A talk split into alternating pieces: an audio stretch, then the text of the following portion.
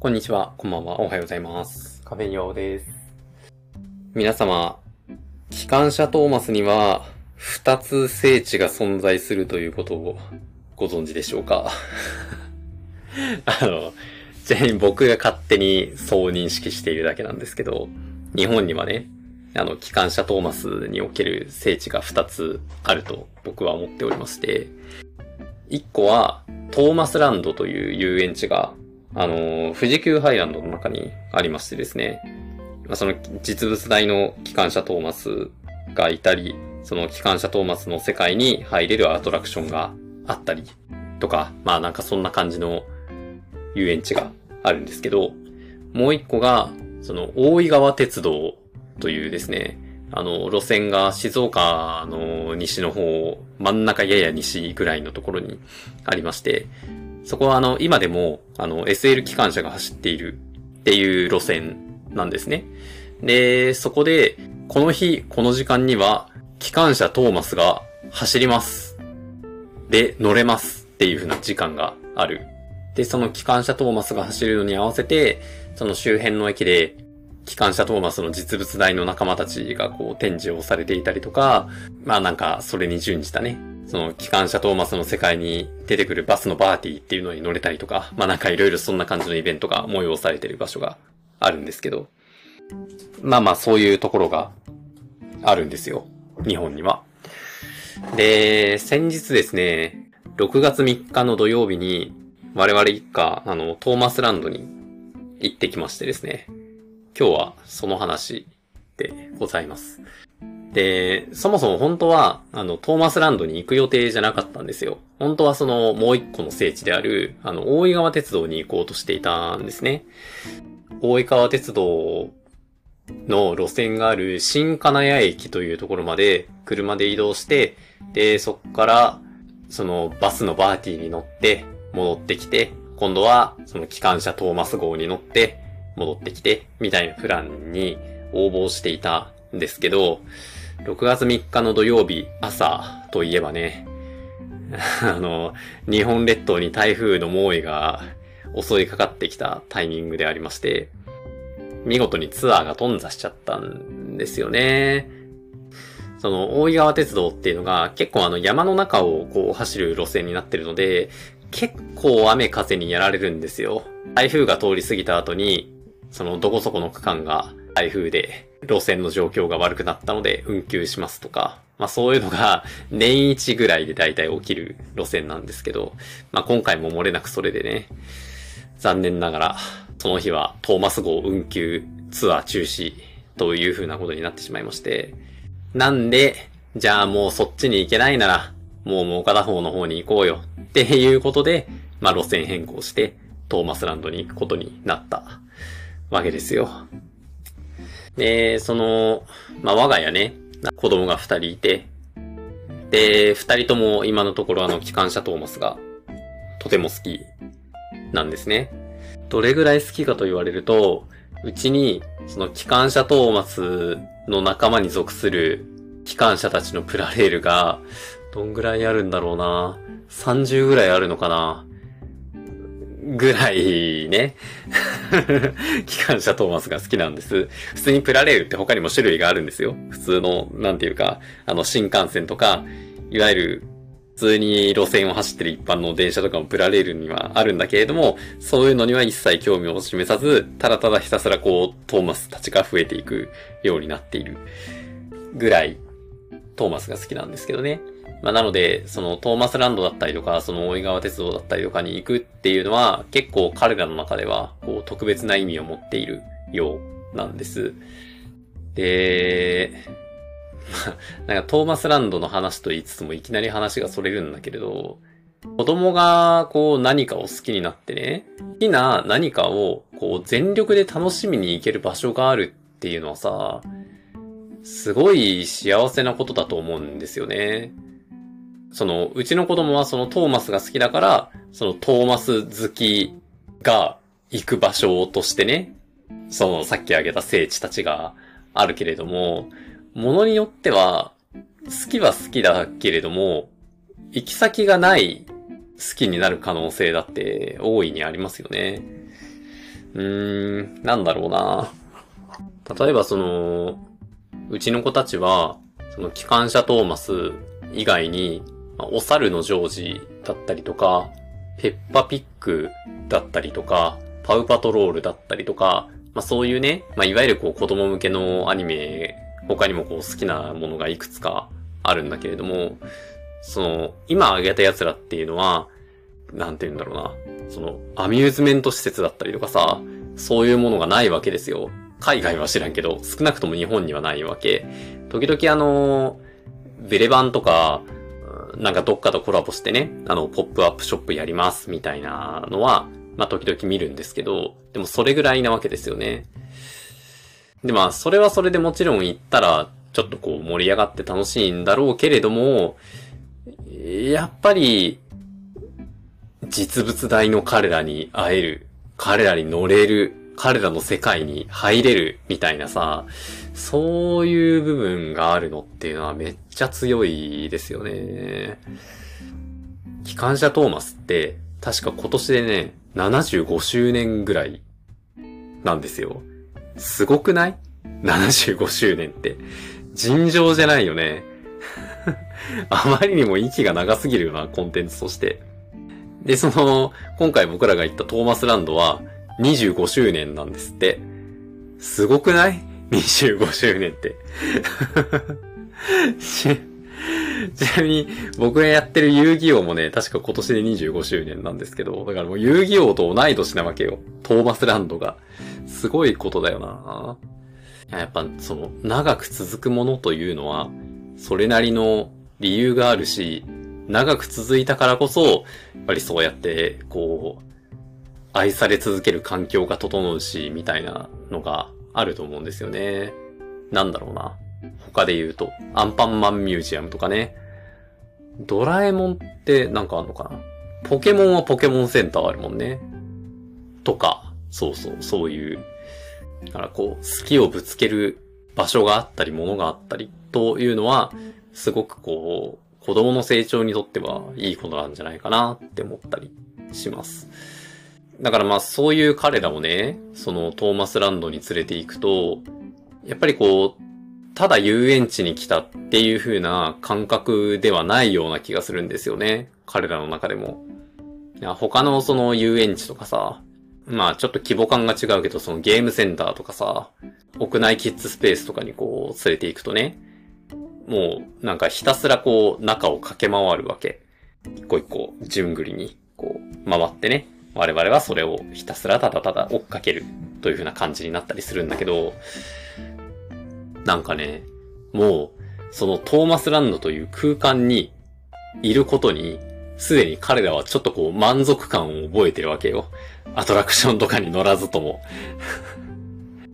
もちろんその、トーマスランドの中には、うん、彼らの気に入ってるアトラクションがあって、まあもちろんそれは乗るは乗るんだけれど、ただ、その乗ることが主ではないんですよね。その、誰それに会いに行くって言うんだよね。うちの上の子なんかは。その、ゴードンに会いに行くために、これに乗る。うん。ハロルドに会いに行くために、これに乗る。みたいなね。あの、なんか感覚的にはね、多分、聖地巡礼とか、なんかそういう系統の方が近いような気がするんだよな。遊びに行くとはなんかちょっと違うような感じがする。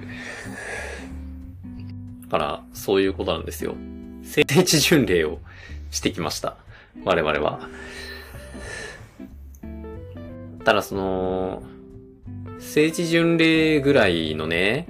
あの、重みがあるからこそ、ちょっと内心こう、連れて行くたびにハラハラしている気持ちもあってですね。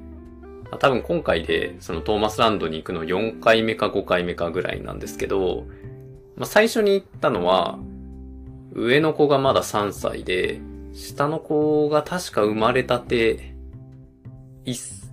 歳にもならないぐらいのタイミングで、確か初回行ったんですよね。で、その上の子はそれぐらいの時から、もう、トーマス大好きっていう風な感じだったんですけど、まあその時に行ってね。で、下の子もだんだん物心がついてきて、こう、トーマスが自然な流れで割と好きになってくれて、で、また一回行って、で、その後こうコロナ禍が来て、で、コロナ禍でちょっと行けない期間があって、でも彼らは引き続きトーマスが好きで、まあなんやかんやこう、合間合間のタイミングで行って、今回もまた行って、みたいなこう、スパンで通ってるんですけど、その聖地巡礼ぐらいの重みがあるからこそ、どこかで上の子がトーマスランドを受け入れられなくなる瞬間が来るんだろうなっていう風な恐怖が常にあるですね。言ったらきっと飽きるじゃん。機関車トーマスって。その、あれぐらいの年代からエンドレスで好きであり続けるものではないじゃないですか。きっとね。どこかで機関車トーマス自体にも飽きが来るだろうし、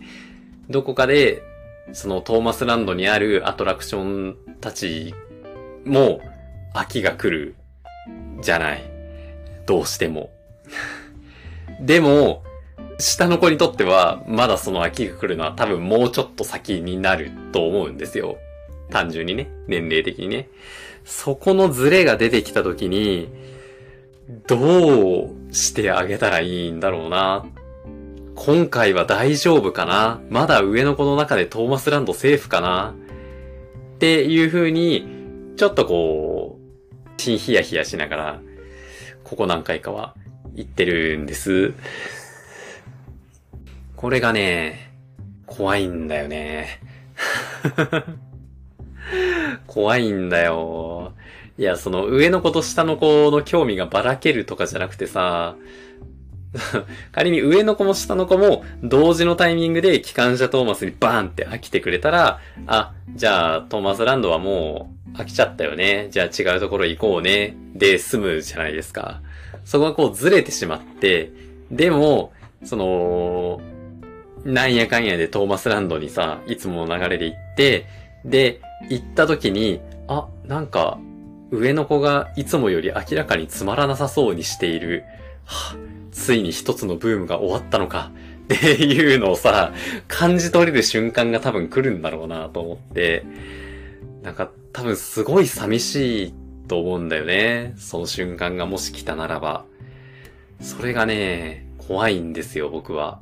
とても怖い。まあ、一つの成長としてね、楽しみと捉えることもできるんだと思うけれども、その瞬間が来るのがとても怖いんですね。僕は今のところはまだ。どういう気持ちになるんだろうなありがとう、トーマス、今まで、みたいな感じに なるのかななんかできればその時を、こう、家で迎えたいような、トーマスランドで迎えたいような、好奇心的にはトーマスランドで迎えたいけど、実際のこう、金銭面の被害とかそういうものを考えると、家で迎えたいですね。どうなるのかな？何歳ぐらいなんですかね、大体。なんか、勝手なイメージだけど、小学校上がったらさすがにトーマスからは離れるのかなっていう風な気がするなその先は、ポケモンとか、戦隊ものとかウルトラマンとかになるのかなライダー、仮面ライダーとかね。まあ、なんつうか、個人的には、今、全盛期を迎えている機関車トーマスのように、その、好きの向け先がちゃんと定まってるところは、とてもいいな、と思うので、次にハマるものもそうであってほしいないや、そういう意味だとさ、やっぱディズニーランドっていうのは最強ですよね。絶対あるもんな。あそこに行けば。時点でサンリオ？サンリオはでもなどうかな可愛いものを結構好きなんでね、うちの上の子は。意外となんかサンリオもいけるんじゃないかなって気がしているんだけれども。そう。だからそういう場所があるのはとてもありがたいことだし、そういう場所があるからには、ちゃんとそこに対してこうお金を払っていかなければならないなというふうに思いますね。なんとか上の子がまだ興味が残っているうちに大井川鉄道行っておきたいなやっぱね、あの、一回行ったんです。その大井川鉄道も。やっぱり、その上の子が3歳ちょっと過ぎたぐらいで、下の子が1歳になったかなっていう風なぐらいの時にね、一回行ったんですけど、さすがにこう下の子もこう物心ついたぐらいのタイミングで、一回ちょっと行かせてあげたいなという風な思いがあるので、行きたいなちゃんと、ちゃんと今回の台風の被害から復旧してくれているといいな最大限にふわふわした内容でお送りしましたけれども、ちょっと、ちょっとね、眠いわ。ごめん。あの、日帰りだったんですよ。そのトーマスランドがね。日帰りでし、日帰りでしてですね。ちょっと疲れちゃった。普通に。なので、終わります。ありがとうございました。悪天候の時の長距離運転なんてマジやるもんじゃないわ。本当に。スタートが大井川鉄道じゃなかったら、確実に動いてなかったらだろうなっていうぐらいの悪天候だったんですけど。いやー、ちょっと眠いので、素直に寝ます。ありがとうございました。またなんか思い出したことがあったら、天5回とかで追加をしようかなと思います。はい。えっ、ー、と、番組概要欄にお便りフォームがありますので、番組への質問意見、感想、苦情などなど、